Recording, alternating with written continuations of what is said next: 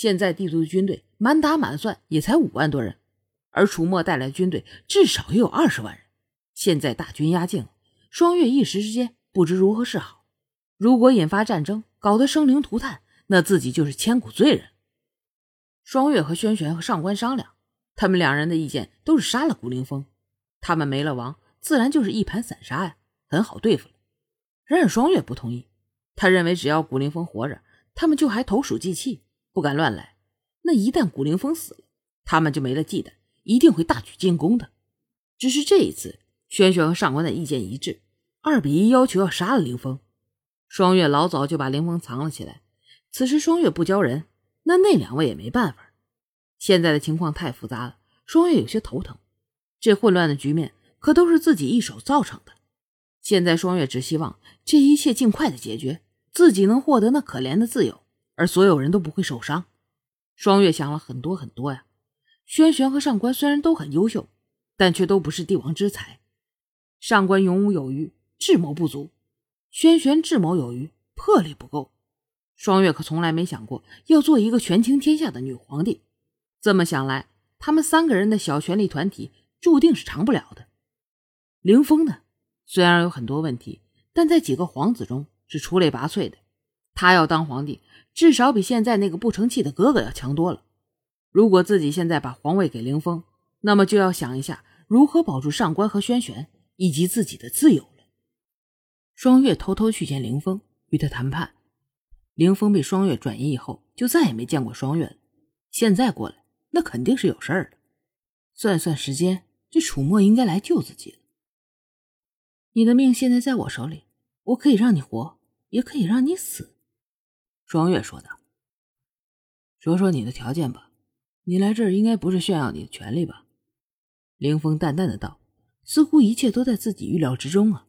“那好，我要你答应我，即使你有朝一日权倾天下，也不能追究轩辕和上官的罪责，不能找机会伺机报复，你终生不杀。”不关、不罚、不判他们两人，不追究任何相关人等。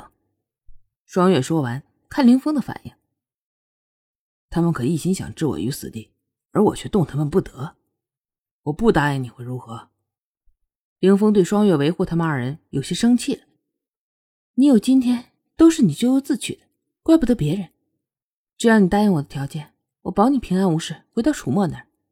但如果你不答应，我现在就杀了你。然后和楚墨决一个胜负。双月说的认真，语气中透着决绝。好，我答应你，他们二人的生死，本王无所谓。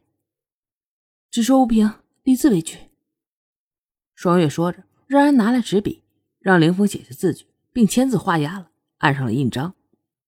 凌风一切都按双月说的做了，问道：“什么时候放我走？”等着吧，我安排一下。双月说完便走了。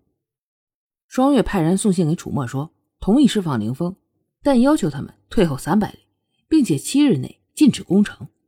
此事关系重大，楚墨认为必须见到负责人，要求面谈。楚墨一直以为现在朝中当权的应该是轩辕或者是上官剑飞呀，没想到来的人却是双月。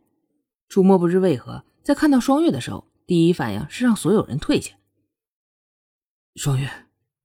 楚墨刚开口，双月转身避开他深情的眼神，冷声道：“我会放了凌风的，希望你能答应我的条件。”楚墨看到双月的冷漠，回过神来说：“那你能保证王爷的安全吗？”放心，他若死了，我给他偿命。”双月斩钉截铁的说。“好，我相信你，就冲你，我答应你的条件。”楚墨说道。“好的。”双月说完，转身要走，楚墨一把抱住了双月，低声道：“难道你心里当真没有我，没有王爷吗？”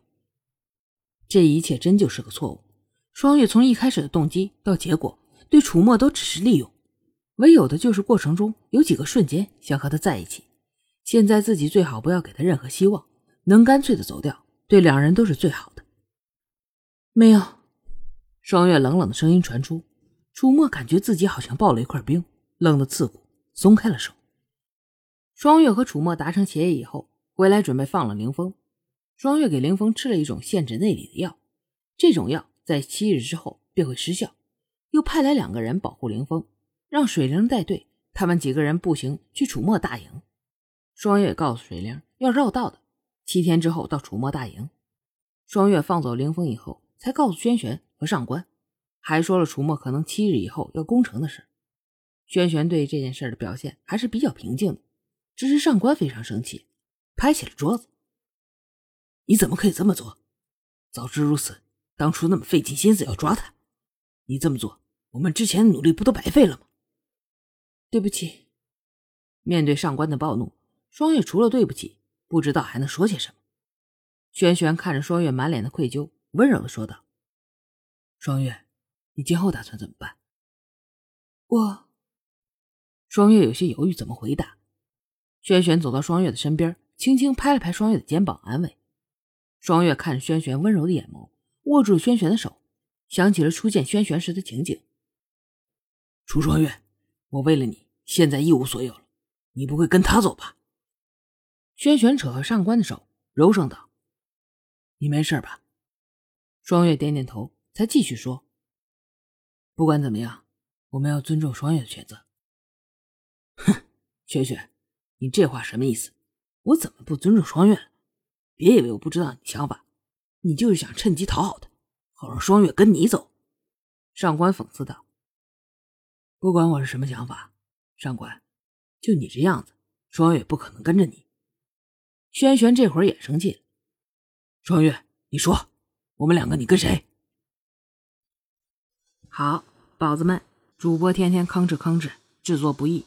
请大家听完了，捎带脚点个关注，告诉主播您在听我讲故事。主播在这儿，谢谢大家伙，咱们下集见。